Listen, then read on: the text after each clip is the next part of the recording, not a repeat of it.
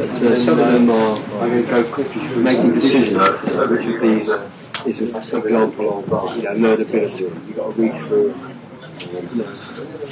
So, they, so modelling then, um, the idea about modelling, there are two ways that you can model um, in multimedia system. And one is actually to form the design of a system so that you can build systems that are designed to correspond to a model of the person using the system. So that's the first uh, way. And the second way, which is a slightly newer way, um, an area that I do some research in, is to build systems that change themselves as the user changes. So they configure themselves based on the user, and then as the user changes, they adapt, they, they change. So there's these two views, and I'll quickly um, talk about each of them, and then just give you a very brief introduction to agents, which are obviously becoming quite important now in the in the kind of complex systems. so if you're developing an interactive system, there are some issues. Um, first thing is you need, you need to be very clear about who's actually using uh, your system. You have to have a very tight definition of who they are. Remember, we, talk, we talked about stakeholders of the system um, a few weeks ago. Um, we need to understand what they're doing on the system, what tasks they're performing, and how they relate to design. Um, the other thing is what parts of a user can we actually model and use to understand what the, what the users are doing and how they're doing it. And then how can you use the model to improve the system? These are the kind of issues that are important. So the idea is that we need a picture of the user. Imagine we say we're building a typical thing might be an entertainment system of some sort. So we're building a thing that plays video, DVD, know, so all of these various things. But we know somewhere that there's a user out there, we don't know much about them. And we want to know, first of all, what are they actually going to do? What are the tasks that they're actually going to be doing in this system? Um, and then we want to know what things about the user can we understand and model in some way. So the thing is, maybe um, it might be things like their, their kind of age group. That might be a thing that we can get information about. We can find out something about this, and then we can think, well, we know what they're doing, we know what their age group is. Maybe there's some way we can change the system uh, based on that. Uh, another thing might be how frequent frequency of use. So in other words, if there are people who use it every day, that would be a different design issue from someone who uses it once a month. Someone who uses a thing frequently, um, you can um, use that information to say have acceleration, accelerated keys, hidden keys, hidden functions. Whereas if someone's using a thing very frequently, you must have the interface must be must be visible. So the idea is then you need to know what tasks they're performing, and you need to know or need to work out what things that you can model when you're when you're uh, developing your system, and then how to use the model. So these are the um, these are some things that we're going to be um, talking about. So just to revise just briefly, just about interaction, interactive systems, products that help users achieve their goals. So these are the, you think about it, the two most important things are the users and their goals. So the, these two are related by the tasks that they perform on the system. And the idea is about optimizing the interaction. And achieving that, one of the ways that you can do that is by modeling, by, by having a model of the user that, once you know the task, will let you um, work out how they can best achieve the goal, their goals, whatever those goals are. So, I mean, for example, um, it might be a system, uh, let's imagine it were a travel agent. Imagine we've got a travel agent system here. So the user now is, um, maybe there might be several age groups. There might be children, there might be young, married couples, old age pension. There could be several user groups. And they will all have different tasks they want to perform. But the point is, the system then has to be responsive to each of those user groups. The point is you can do it in two ways. You can make it a general system that responds to all of them, or you can make the system be different for each group of users. Either way, you've got to understand who those users are. You've got to have a model. So what a model is then, a model is a way of understanding the user.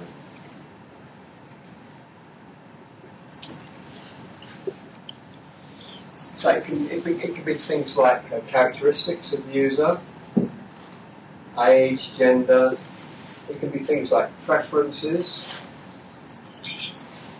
It can be experiences. It can be a whole host of things that will determine how they use your system and how they want the system uh, set, setting up for that. So the idea is that you're going to help the users to achieve their goals and you're trying to optimize interaction. So, I mean, if we just take old people, we know that old people have problems maybe with vision.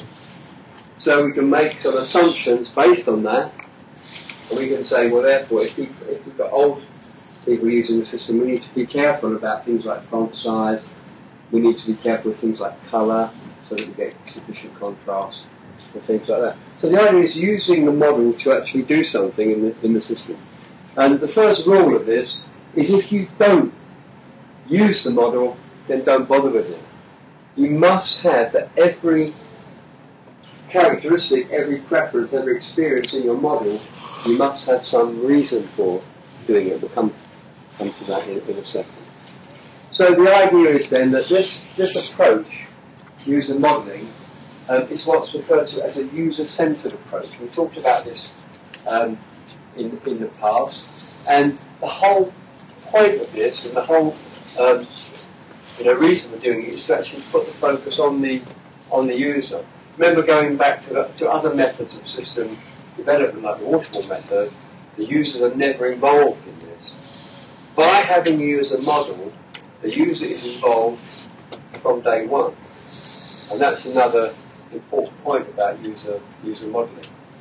If you build a system that's based on um, your model, your understanding of the user, then the user must be involved in day one or you can't even start. And that's an important point. And that's one reason why modelling is so important. The other thing as well is that you must identify usability, user experience. These are the kind of things that help you, um, you know, sort of understand the relationship between the model and the actual product that you produce. So again, one of the things that comes in is usability. There are different usability issues for different groups. One example would be an error message. If you've got one of your um, one of your groups is someone um, that are very young, imagine that you've got people using the system that are very young, you cannot give them complicated error messages. You have to simplify uh, the kind of words that you use, the language you use. you get the idea that the, the usability uh, is, is important and it's different for different classes of users.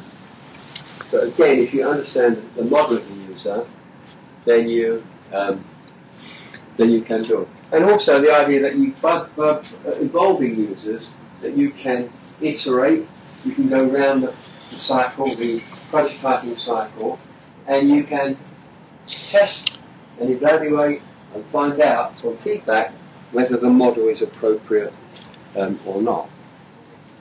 So the practical issues, then you need a definition of who the users are. And this is um, a problem. And the other thing is, what do we mean by needs? The user has requirements, they have needs. Um, you know, what falls into into, into that, really. And that's, these, both those are quite uh, complicated. Um, so obviously the stakeholders, we've, we've, talked about these before, but certainly um, just a bit of revision, this, is coming up next uh, next week in a test anyway. So remember there are three groups of stakeholders, you know, primary, uh, secondary and tertiary stakeholders.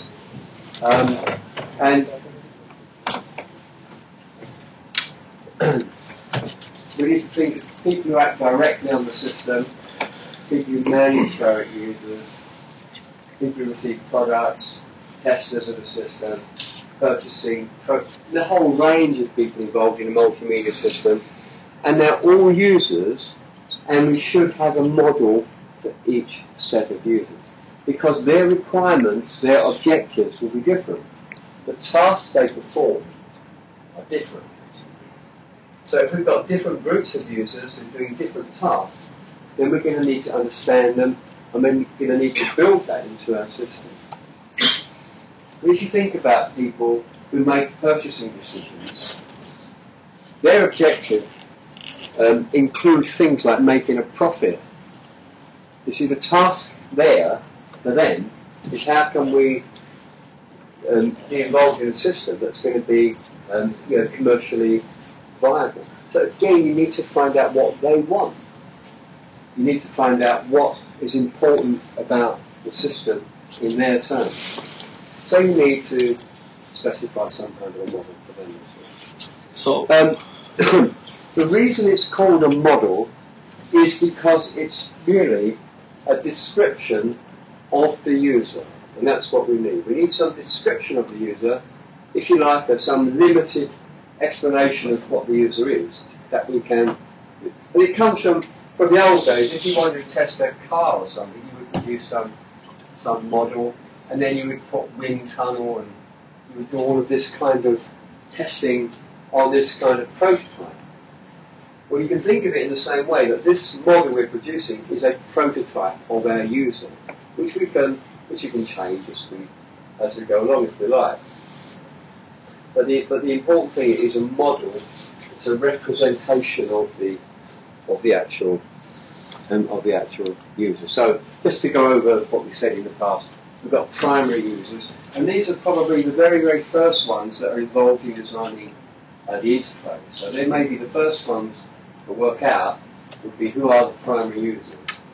And then we need the old occasional indirect users, and then finally those affected by the system. So maybe you build up your models um, sequentially. I mean, if, if, I were starting to design a system, I would identify the primary users of the system. Um, how many user groups do you need if you're building a system?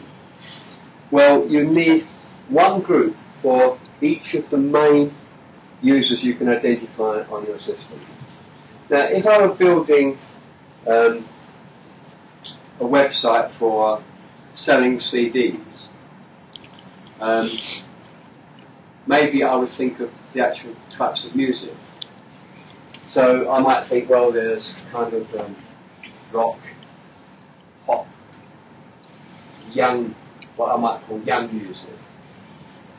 And that would define for me a group of people that might use that.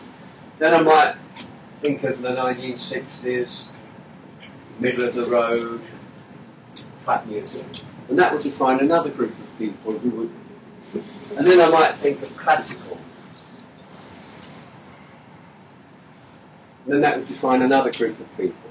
Then I'd go to the music shop and I'd say to 10 different music shops, tell me the groups of users that you have that are interested. And I might learn about another group. There might be something else I don't know. So I might learn about, I don't know, psychedelic music, I have no idea. You get the idea. The music shop then tell me, and then I get a description of each of these groups of users. How would I do that? Well, maybe I'd go walk around the music shop and say, "Oh, what are you listening to? Rock, pop? Tell me about yourself." And they probably say, "Go away." Eventually, you get enough people so that you can build up a profile of each of the groups. So that's the next thing. Your model is a profile of the important things about those users. So you need to know two things. You need to know what's important, and you need to know what groups. And you might find that different things are important to different groups. You get the idea. See, for example, gender might be important. Whether you're a boy or a girl might be important in rock pop. Maybe they listen to different artists. Maybe they want different look to the screen. But it might not be important in classical music. Maybe they will listen to Beethoven. And get the idea that some features of the profile may be important and may, may not be. So the other thing as well is trying to work out what tasks they're doing is much easier than working out what they actually want in the interface, what each group wants. And this is a really a, a difficult thing which um, is generally solved by experience and by surveying, getting as much information as you can, and talking to the wide group of the stakeholders. I mean, um, it's okay saying to the users what you want, and they say, well, we want X, Y, and Z, and yet maybe the people buying the system don't want to put in X, Y, they just want to put in Z.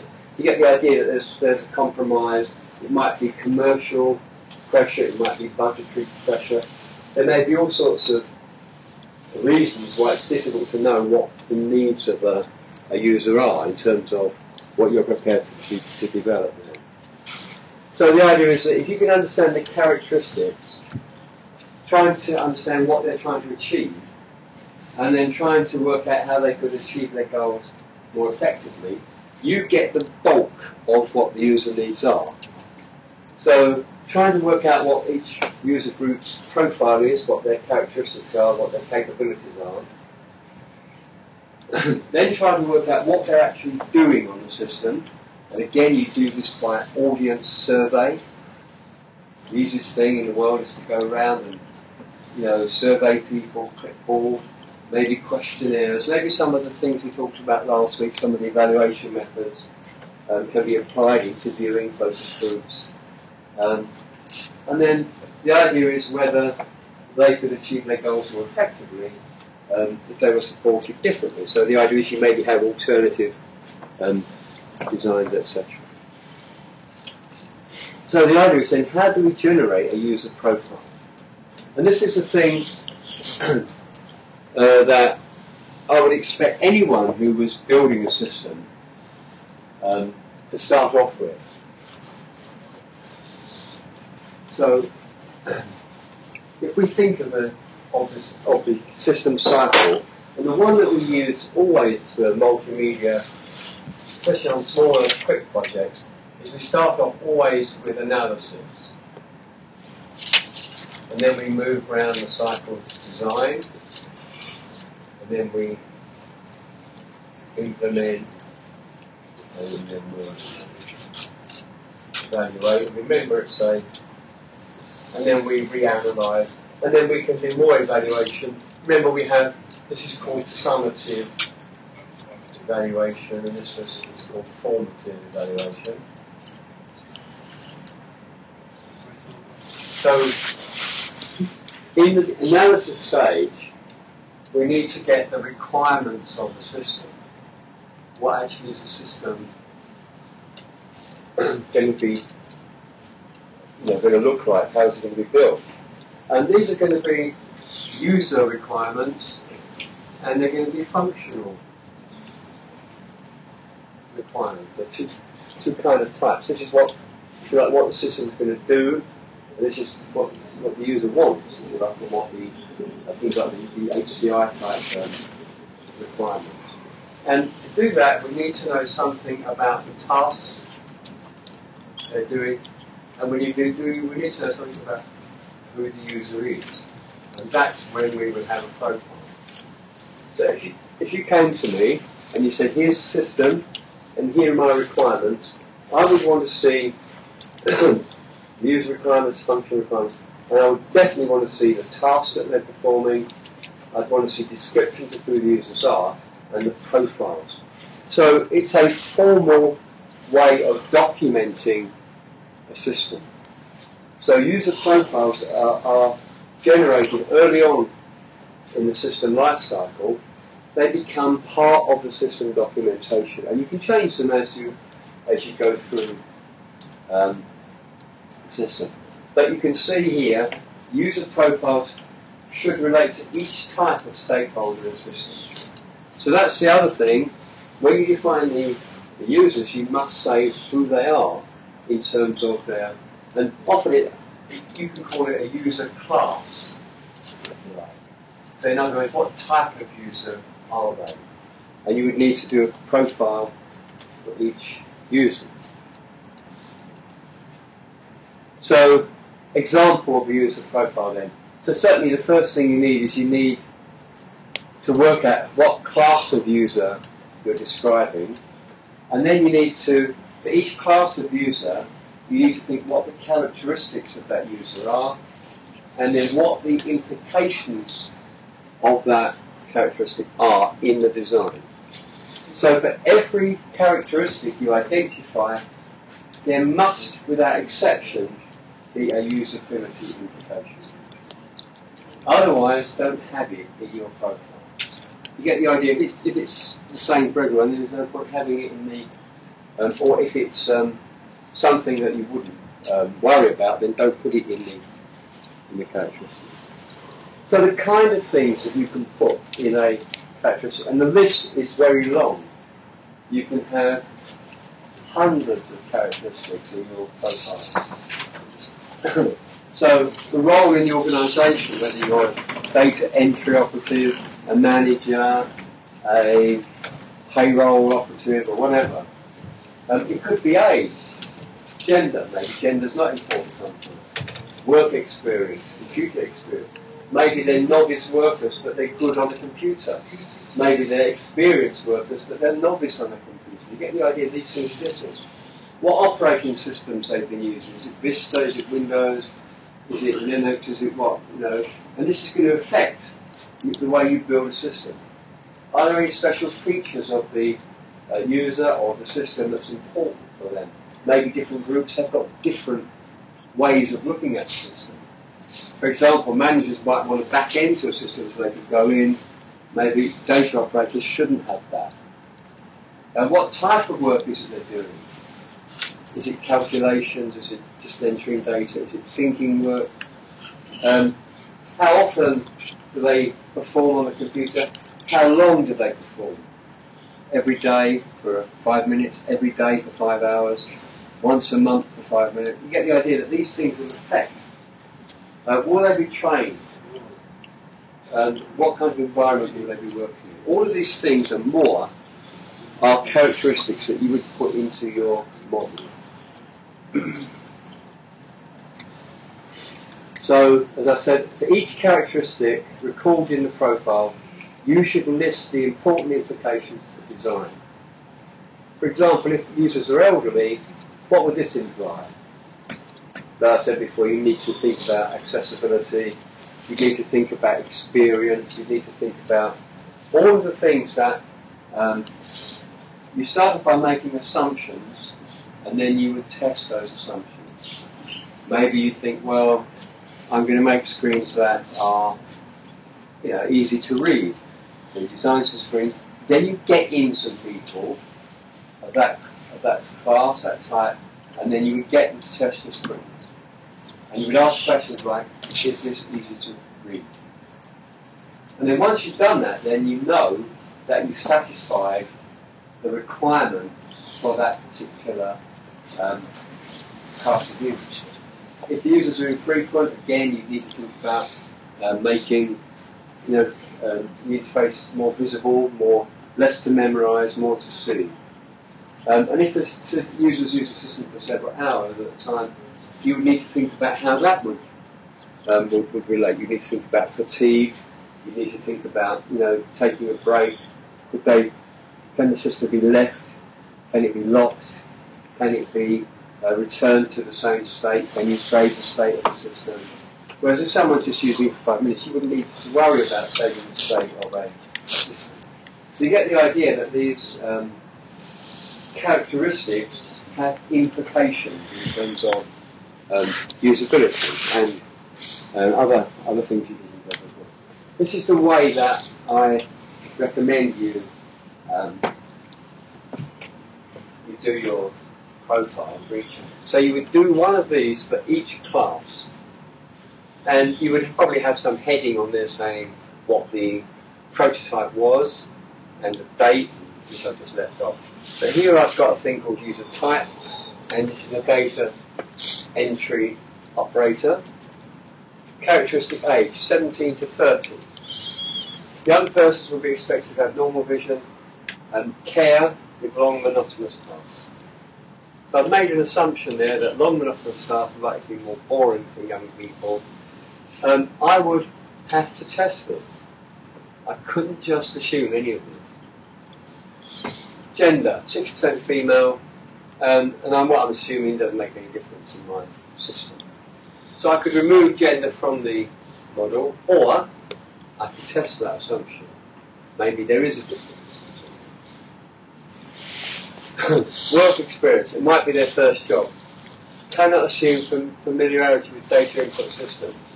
And there are many other things that you would imply from that well. I just put one in. But it may be their first job. They might be uncertain. They might need to have things confirmed.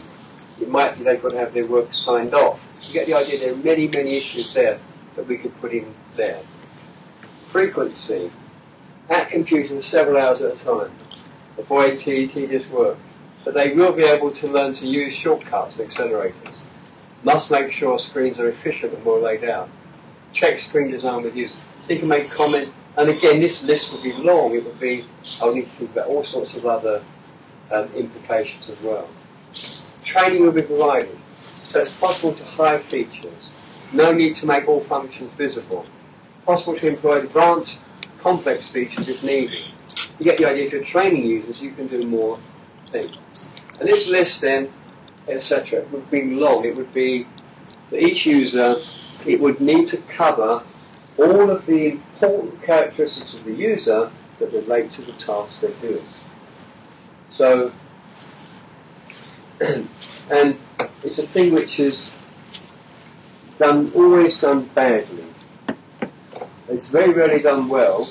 Um, what people want to do, they want to sit down and want to hack out a system as quickly as they can, and then often they do this sort of thing at the end. Whereas it's not the way to do it. Um, in your projects, one of the first things you do if you're developing a system is you need to think about doing some analysis of what system you're doing. And this is a good thing to start with, perhaps you can generate some user profiles and think about tasks and things like that. And then move on to design quite often people start here, they start designing their system, and they just think, oh, I know what I want, or I know what. But you see, this is computer science, and in computer science, it's not about what you want, what you think. You need to do things properly, you need to document what you do, and the user profile is an excellent document. Um, it's a way of recording um, your ideas for um, developing um, a system.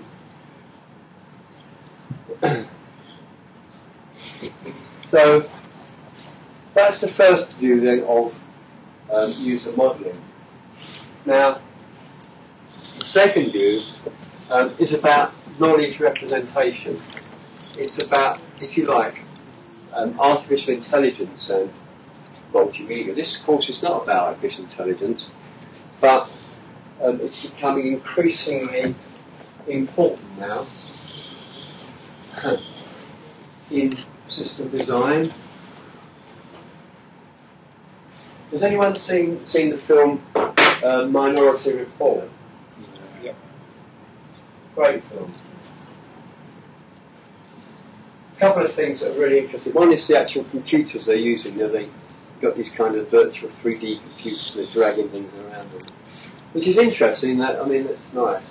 But for me, the most staggering thing was when the guy is walking through the shopping mall, and something that's reading his credit card, and the adverts talk to him. They say, hello there, John, you know, blah, blah, blah, do you want to um, go on holiday here? I've got some nice offers here that would interest you. And what's going on there is that they have a model of John. So, if you like, there's John, and they've got a model of him. And this model isn't used for system design, they've already got their system. This model is used to differentiate systems for different people. So what they know about John, they know his age, they know his gender, they know his spending habits, they know his social, economic group, how much money he's got, they know his work,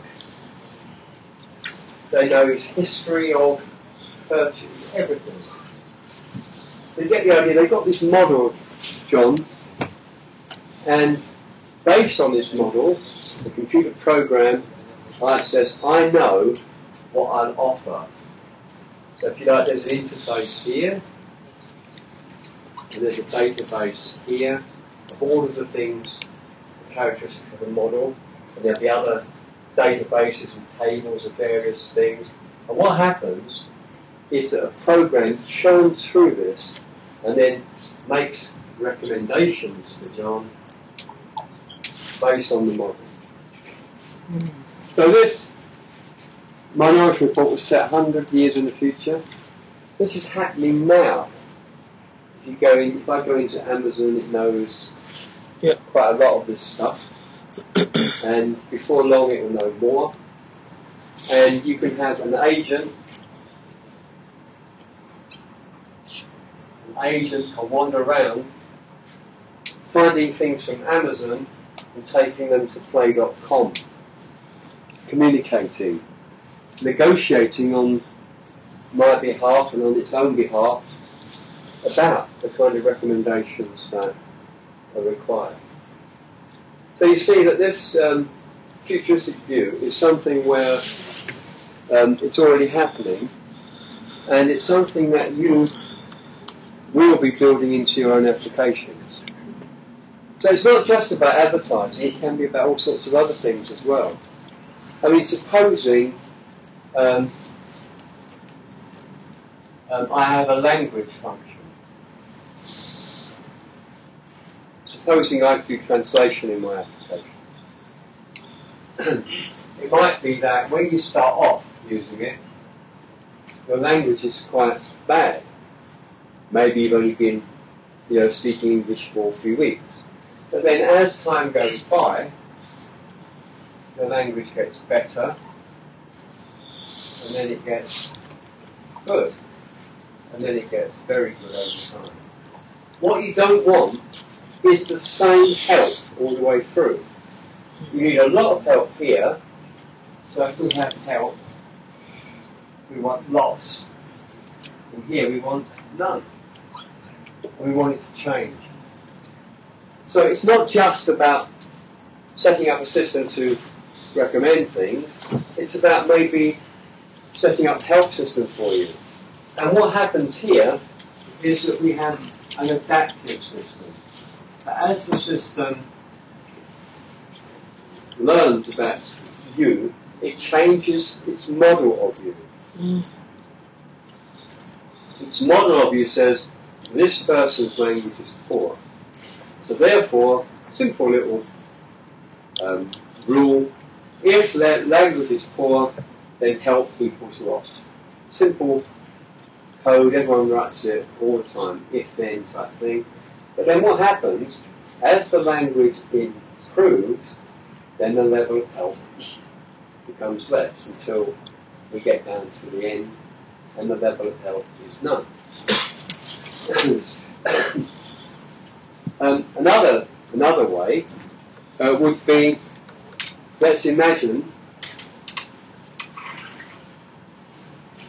um, a thing that we all do all the time. We go browsing for films and for CDs and DVDs and things, So it can be browsing help. So it can work out a history. So it can ask you what things you like. And then the agent can find you only those things that it thinks are going to be relevant or helpful to you. So instead of coming back with a list of everything, it will come back with things that you want. So again, it's setting up the system and it's personalizing or individualizing the system based on what's it based on? It's based on a model of you. So what it does, it gets in its database a model, a bit like the model the system designed. But this one can be very different. Depending on what it's trying to do, it can have things in it like preferences, it can have history, and it can have all sorts of psychological things. It can have your personality, the way it talks to you. I don't like people saying, hey Trev, I'm an older person you know, I like people to speak to me with some respect. Young people want different. So again, the model would know that about me. It would, I would tell it probably. I would say, don't call me Hey Trev. You know, I'm an older person. Speak to me properly. Yeah, I'm using example there. It would know the kind of websites I visited. And what it would do is make, when I did a Google list, it would reorder that list if there were tag fields, it would give me tag fields that were relevant to the things that I wanted. You get these tag, you know, these kind of tag clouds where you get, you know, words like, yeah. Uh, you know, I don't know, make up your own list. You get the idea that these could, there's no point giving me tags that are absolutely useless to me. You don't do them. Remove them, put new ones in. Dynamic tagging based on a model and it can have in it things like um, IQ, language, you can have all sorts of things in it, education background. So the question is, what do you put in it and how do you use it? Certainly for multimedia systems, all of my final year students build multimedia systems that work like this. That's the thing.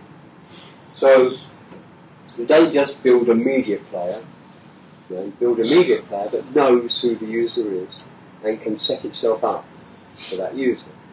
Maybe background, just things like background screen colour, but it can be things like the kind of films, organising the films, organising the DVDs, um, you know, the kind of websites that are, um, you know, kind of easy to navigate to, Craigslist and things like whatever the, um, and also things like language help and health systems. All of this personalisation um, is the, the, kind of the revolution that's happening now um, in, in, terms of you know, these kind of systems. See, there are, for example, it's just one example here about participation in a game. So, knowing what someone knows is interesting. If I've got someone who's just starting e-media in year one, my lecture is going to be very different from someone doing a master's degree. You have to start off. So I know something about them. I know they, their experience. I know I've made an assumption about their level of knowledge, and I've changed what I do based on that.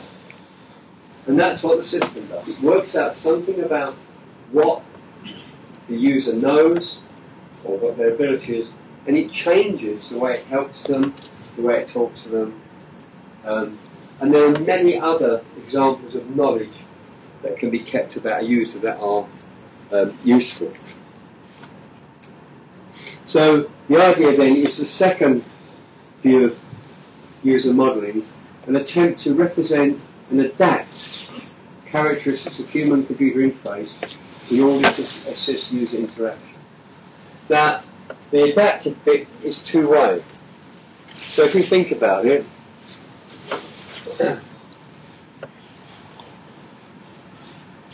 we have a system and a model.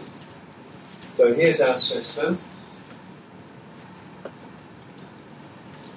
And here's our user model. Now, this user model could be based on a person, or it could be based on a class, like previously thought. It could be either. Now, what can happen is the system gets the view of the model, and we get the system becomes adaptive. So we adapt the system based on the model. But what can happen then is as the user interacts with the system, they learn things. So what can happen is the system can adapt the user model. Supposing I've got a model that's going to teach someone networking. So I start off, what does the user know? The model's empty. There's nothing in it because they've just started, it's day one. So what happens, the system says, this person doesn't know anything, and it sets itself up for a novice user. What happens then? They do exercise one, exercise two, exercise three. The user model says that I've done exercise one, exercise two, exercise three. And then the system sets itself up to start with exercise four. It assumes then that you know exercise one, two, three, and it can then ask you questions that rely on that information. So again, it's a two-way process. Adaptive systems can work in two ways. Generally speaking, they work on a user model. And this model can be about what you know, or about who you are, or what you do. It can be a whole variety of models, so long as they can be used for, I mean, for example, um, a simple one would just be a history of purchasing. That would be a model. And then you could work out what people buy, and then I can make recommendations. If they buy different things, then I change the model. I say, ah, they bought something else this week, and now I've adapted the model. Maybe they've got fed up with something, so I remove it from the model. You get the idea? So the questions then that we need to know is what features of the user are we going to model? The second thing is, once we've worked out what we want to model, whether it's preferences or knowledge or whatever, the second thing is how do we get this information? Supposing I was going to model language. Just say that I've thought to myself, well, I'm going to make my system respond to people's different languages. So what would be the way of working that out? What could I do? What would be the simplest thing I could do? Ask, you know, ask. The first thing is I could just ask. I could just say, you know, is this, you know, what level do you want? Do you want a lot of help or a little bit of help? The second thing I can do is I can test. I can say, you know, answer these questions. The third thing I can do um, is I can snoop. I can wander through my documents. I can wander through all sorts of places. I can make assumptions. I can ask other people. I could go and ask your boss what your level of language was like. These are the three main ways that you can do it. The best one is asking and testing. Snooping is done. Amazon does it. When you go into Amazon, it your cookies and it works out what you've been doing and it makes recommendations. It doesn't ask you what you want. It guesses. It makes it. I could go into my documents and read all your documents and classify them and work out what your language level was from that. So these are the three main ways that you do it. And then once you've done it, once we know what we're modelling and why, we know what information we want and we've got it, what do we do with the information? How do we adapt the interface? Um, so what what features? So I mean, if it would just if it would say that we had text system, I might have four different text versions. I might have version 1, version 4. So depending on your language level, I might just give you a different text. I might explain things simply. And then how do you do it? Well, again, there will, what you generally do is you have an engine. You build an engine that does the adapting. the idea about the engine is it, it works out what the model is and it adapts the system by, and generally it's a set of rules. So it says if level equals 6, then, and then it sets up some interface for that.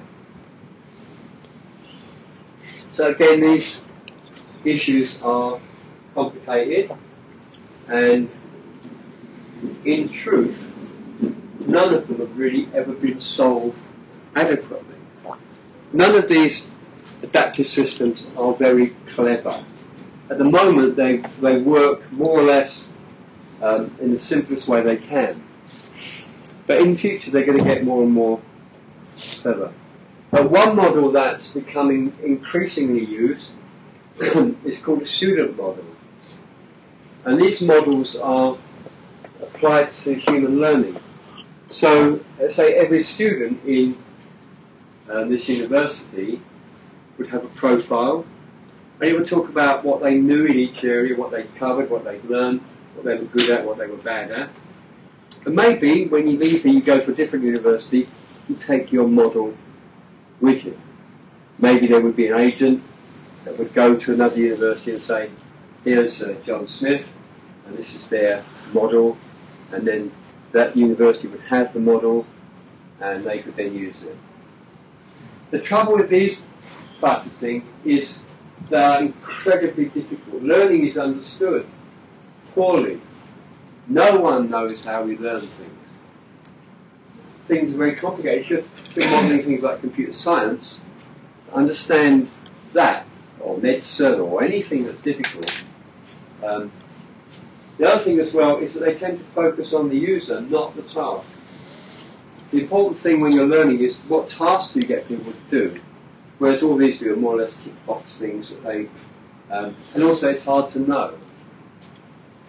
So the truth is, if you've got any complex domain, any complex area that are rich in information, and most important things in the world are, if you're working, and what you need is a user model that's equivalent to a student model. These are really um, early stages of, um, of uh, research.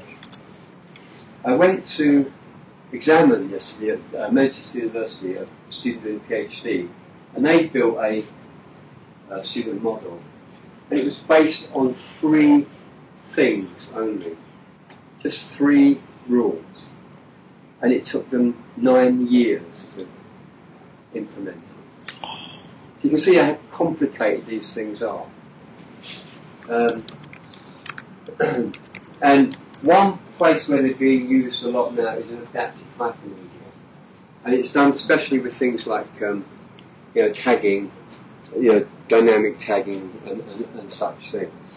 So the idea is you try to work out what someone's trying to learn, and then you change the links in some way or other, you can hard program it or whatever, so that you give them the information that they need in the form that they need it. And this is this is good. It's great for education, but it's so so powerful. It's good for all other areas as well. So student models are types of user models that are uh, much more complex and more difficult to understand. So again, user modelling, just going over the last thing about preferences, you can read that later. So, adaptive models. So, there are various modelling approaches um, for, adaptive modelling.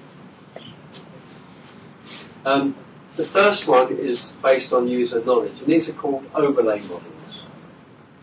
Another modelling approach is to base these things on user goals, what the user's trying to do, based on user experience, user preferences, user background, and user characteristics, user psychology. I'll talk about a couple of these things. Um, you see, the thing is this if you know what someone's trying to achieve, then you can set the system up to achieve it or help the person achieve it. So what you do is you work out from your model what the goal is. Maybe in the past their goal was always to do X, Y, Z. You say to the user, are you trying to do X, Y, Z? They say yes, and off you go, and you help them do it. Or, the model guesses and says, this user is trying to do X, Y, Z.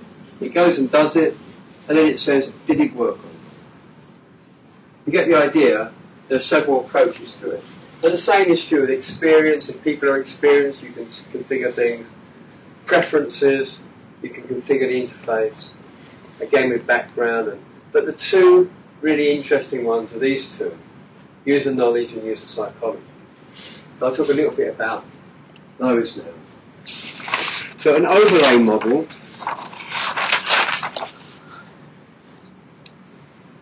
um, I won't, I won't um, go into that now. You can read this later later on. I'll talk about an overlay model now. What an overlay model is, is um, if you imagine that you're trying to achieve a goal, it could be anything. So we have a goal, and in a student model, it might be to learn something. Maybe that might be the goal, or it might be to write a report if you're working in a company. You get the idea, it could be a whole host of goals. But the point about this is it requires you to know something to do it. So what we have now is a thing called an expert model. And the expert model knows everything that you need to achieve a goal. It knows every possible thing you could want. And then we have the user model. So the user, because it's not an expert, is, have we got one, two, three, four, five. It may have one, six, seven, but it's got some missing. So what it does, the engine, what it does, it makes a comparison between the expert and the user. And it says to, to achieve this goal, we need to give you numbers one, two, three, four, five. So what it does, it adds those to you. It teaches you about them. It doesn't bother teaching you one, six, and seven, because you already know that. So it then gives you these additional ones. So now you know two, three, four, and five. So it then adds them to the model. So now its new model of you says you know one. So when the next goal, the next task comes along, it looks at the model for that, and now it's got a different model of you. You can compare that. so the idea is you've got an expert user, what they know to achieve a goal, and then you can check what the user knows and so what you've got is a database, a database of what the expert should know, a database of what you know. And the idea is it keeps giving you things until you can achieve the goal. So when you've got all of these things, then the idea is you can then achieve the goal. And you can then test. You can say, did you achieve the goal? So it makes evaluation quite simple. It's not difficult to evaluate a system like that. So it models performance or knowledge, and then there's some expert delivery model and a comparison model so that you compare one with the other. And this is why it's called an overlay. You overlay the user on top of the expert and you make a comparison. And the delivery model um, reduces the differences between the two between the expert and the user. And then, um, so here's, uh, if you like, one view of it.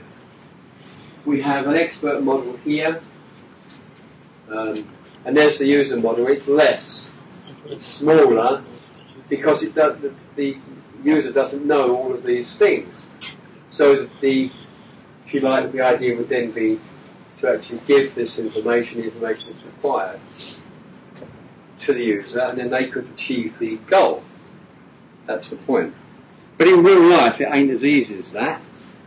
What you get is that users know lots of things, and they know things that the expert doesn't know. Go to any expert, and you'll, you'll know lots more than them about something. And maybe these things are important things in solving your problem. And also, the expert knows things that you're not interested in at all. And maybe there are some things in the task that you're trying to achieve that neither of you know. In complicated, the world is much more difficult than our simple explanation. So the truth of the matter is that the it's very difficult to actually reduce the difference to get a real task achieved properly. There are things that the user knows that the expert doesn't know. There are things that the expert knows that the user doesn't want to know. And there are things in the task that neither of them know. So it makes this kind of modelling um, difficult in that respect. And also there are some problems with it. Let's imagine I'm making a little program to tell you about chemistry. And here's a question. How many electrons are there in a sodium ion? So you've been maybe studying, maybe I've given you some multimedia, and I've shown you all about sodium and ions and electrons and things. but maybe the right answer is 10. And maybe you come along and you click, you can either click 10, you know, etc. What happens if you get it right, what happens if you get it wrong? And this is how these models work. It might ask you questions to work out what you know, and then when you get them right, it adds them to the model. If you get them wrong, it teaches you and then adds them to the model when you know the answer. So imagine then that we've got a system like that, very simple. Supposing then we get the answer correct. It says, aha, the user knew what the correct answer was. The user understands the problem, no remedial action, update the user model. So what happens now? Sodium question gets added to our user model. We know about sodium. We can perform any task that's got anything to do with sodium. And then move on to the next question, move on to the next problem. So that's if you get it right.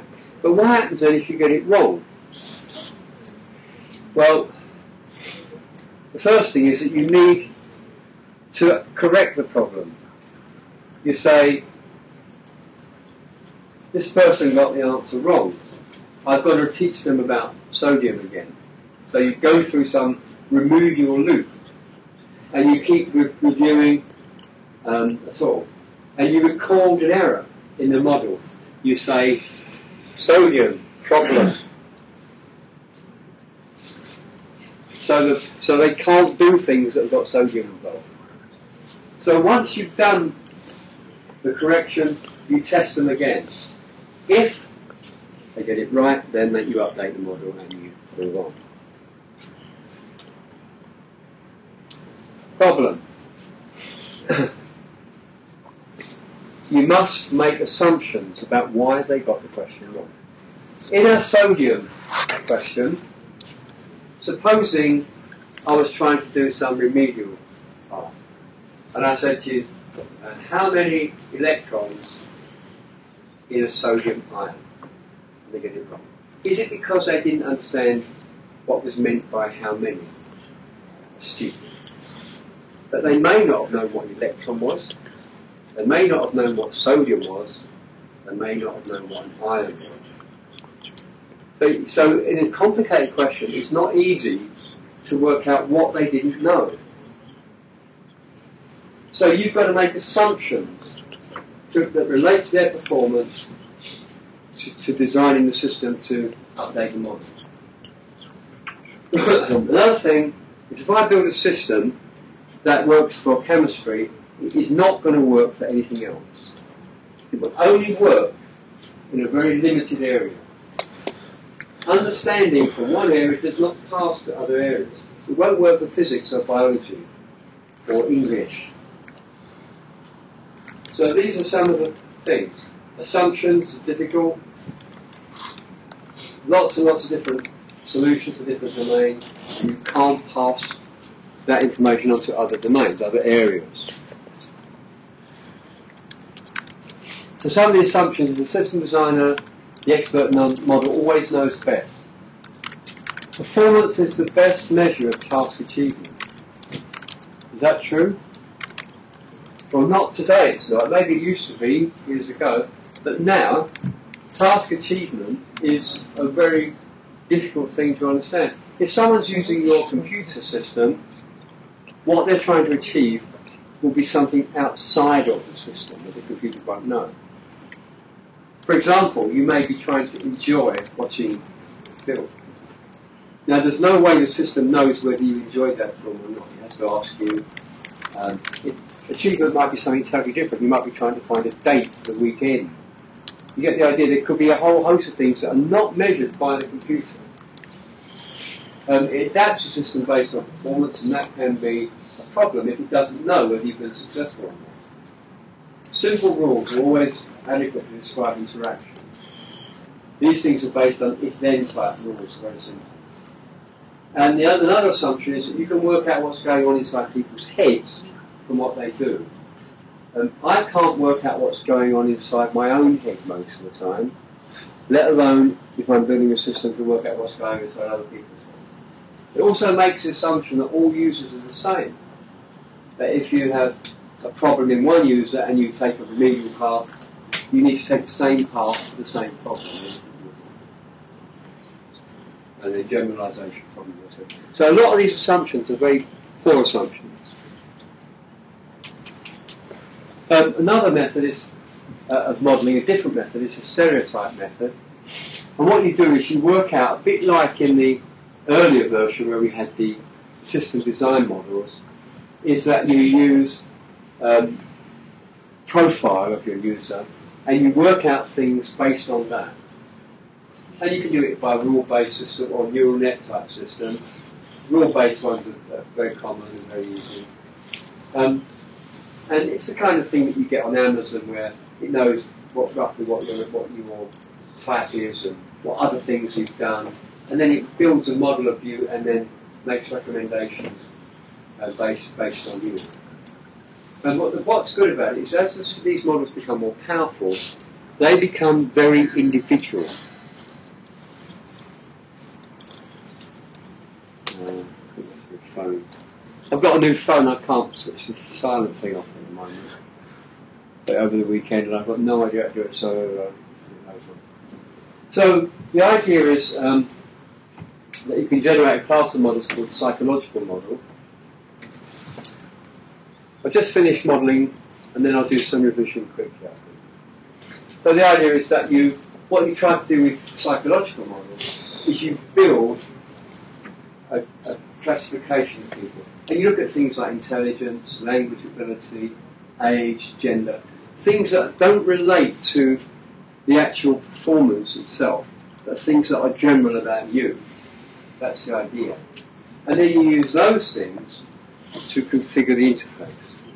So it's much more general configuration rather than specific. Trouble psychology is difficult, it's hard to understand psychology you never know what kind of things to put in your model. Uh, there are so many different things. For example, you could put in age, you could put in gender, you could put in preferences, you could put in personality. You, there are so many things that you can put in. Um, if you put those things in, many of them are difficult to measure. Now, how do you measure intelligence? You don't want to give every one of your users an IQ test. You need ways of working these things out. And then you need to know how to create stereotype how to map users to stereotypes. Um, and then adapting things is difficult as well. As people's skills and personalities and etc. change, how do you measure that and how do you adapt that? Um, and lastly, it's difficult to know if, if it works. I've been building these models now for 20 years, and I've never got one that I was happy with.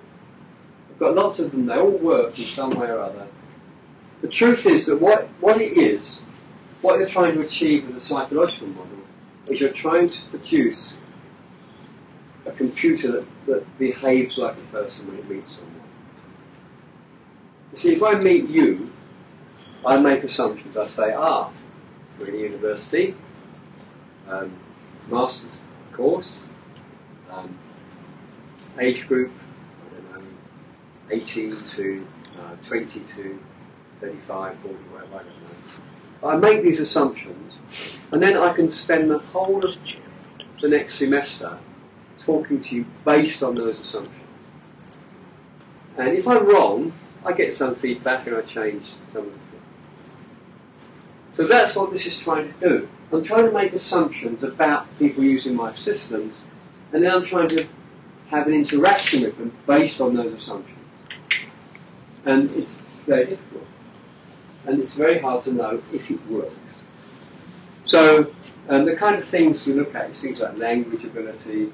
We look at whether people want lots of words or whether they want lots of images, the kind of explanations you give people, a whole host of different ways of presenting information based on different user characteristics. So that's the that's the idea um, of it. Um, if it doesn't work very well, the simplest thing is to use cooperation or collaboration. So you just say to the user, is this fair? Do you understand this? Does this make sense? Do you want me to do it in this way? And then that way you can improve the you can improve uh, the actual input. So I'm not going to go in. I'm going to talk a little bit about the revision now. but what I think is when you when you build system, you should always use the first type of um, modelling. You should always have a user model that helps you build a system. If anyone is doing a project um, and they want to get involved in something like this, I'll be happy to supervise a project like that. Um, they're very interesting. You don't have to do a big, difficult system. You do quite simple things, which you can then test to see if it works. But we've had, you know, quite a bit of success over many years in this um, in this area. If anyone is interested in doing some kind of, especially psychological modelling, um, but the idea is you might build a system where a multimedia system where you're trying to set the system up for someone in a certain way. Simple thing might be you've got different languages, different language types, whatever, and you work out uh, what the user wants and you configure the system in that way. That's a quite, it doesn't have to be very, very complicated at all. So there's some more slides here, but I'm not going to go through them. I want to talk about the revision now. That's, that's okay. So we've got this test uh, next week. I, I, can't remember how many questions it is. I think it's about 50 or 60 questions.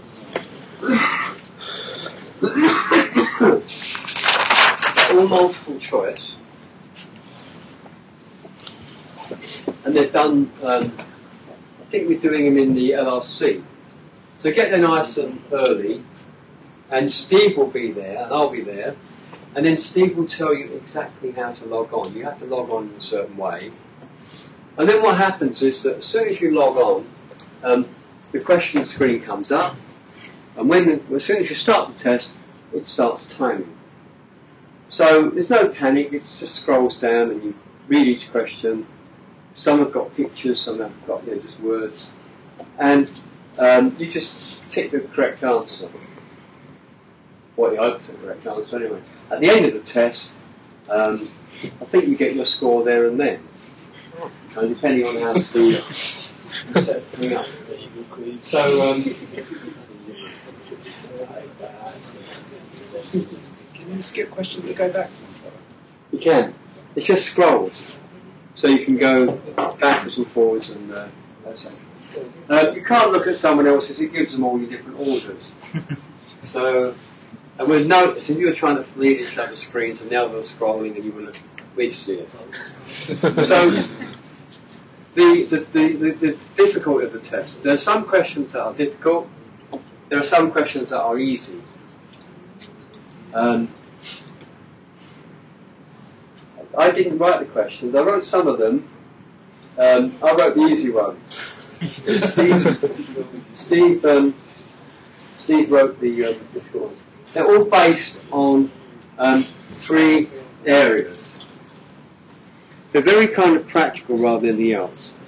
Um, but they're based, based mostly on my lectures, um, Steve lectures, and they're based on the practical work. So my lectures, the bulk of the questions are that. And any lectures that Steve has done, I think he gave a couple of intro- introductory things. and then based on the Flash tutorials and the Photoshop work. Um, There won't be from like for, for Photoshop. sorry, There won't be anything from like Photoshop. But it'd be general things, I think. Now Steve told us like not to study like photo, Photoshop. But if Steve said there won't be any, then there won't be any. That's fair enough. I'm just um, just writing down what I thought. But um, I think on Photoshop it won't say how do you do this. It'll be something more general, like about vector graphics or something. Yeah. What about the group assignments? You're going to put us into groups or we get to choose our own groups? Uh, Because I think after the test I think I think last year we let you choose your own groups. kind of... That can be a disaster though. Yeah. Well, what happens is that you go in with your mates who are just as bad as you. what you should do is you should try and sound the video.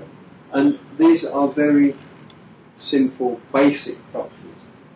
You should know the difference between um, bitmap, you should know some of the guidelines for using text that we, that we talked about.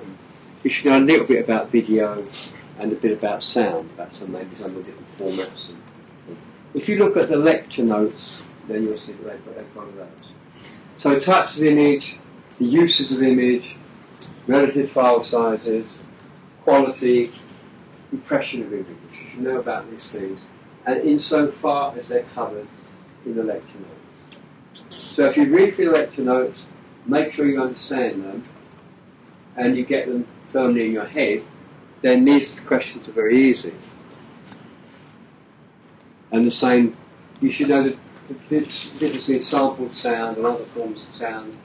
You should know the basic properties of WAV. You should know the quality issues. We talked a bit about sample depth, sample frequency. You should know about those things and how they affect quality.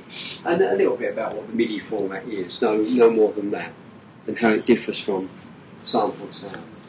Again, these are not, these will not be difficult questions. They're memory type questions. Text, uses of text.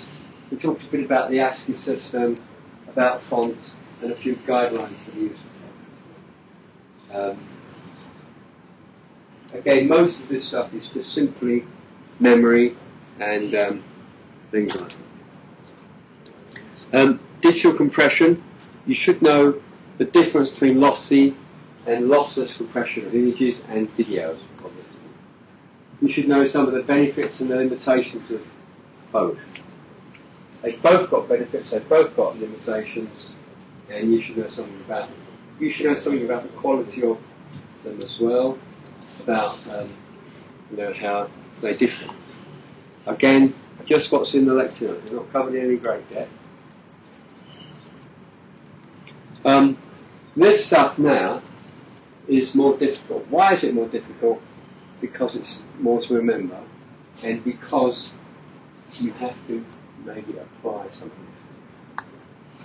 So, in the lecture notes, I give you definitions for all of these things. Okay? And if I were you, I would make sure that you knew them. So you should know what familiarity is, synthesizability, predictability, and generalizability. And you should also know how to recognize them. So if you see something going wrong in the system, you should say the problem with that is that it's not predictable. You get the idea? Mm.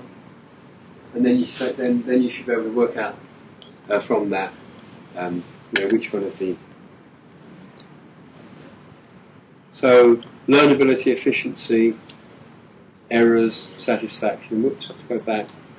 Um, so again, simple things. Learnability. Is it easy to learn?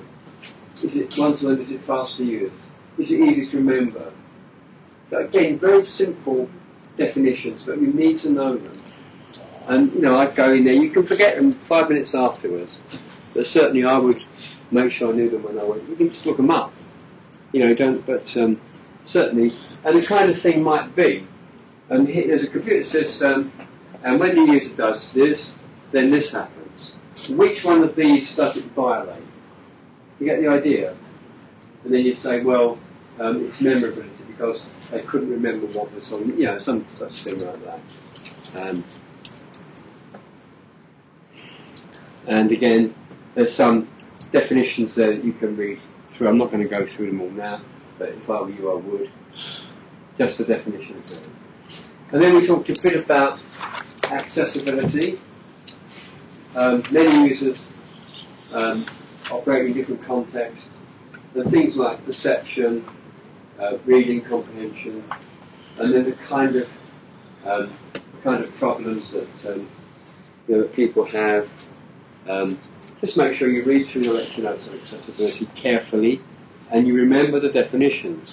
There are several of them. These are the ones I think that get tested: perceivability, operability, navigability, understandability, robustness. These are easy to remember. They just are what they say they are. Um, so again, just make sure that you know them. And then go through the lecture note. and then think about the support. We talked a bit about different support that was available um, in the lecture. Um, and then there are various things. Just have a, have a look through that. But certainly the definitions are going to be um, quite important. And also guidelines and, and standards. Uh, I'm not going to get tested too much on these, but certainly make sure you know a couple of them. Um, I wouldn't follow you. Um, the, the third set of lectures, the software development life cycle, the waterfall method, prototyping, and the RAD method. There won't be anything on the RAD method, okay? But there'll be stuff on the others. So you should know the difference between the waterfall method and prototyping methods, and you should know the life cycle. So there's the kind of waterfall method. You should know the um, how those bits fit together, the order that they come in, etc.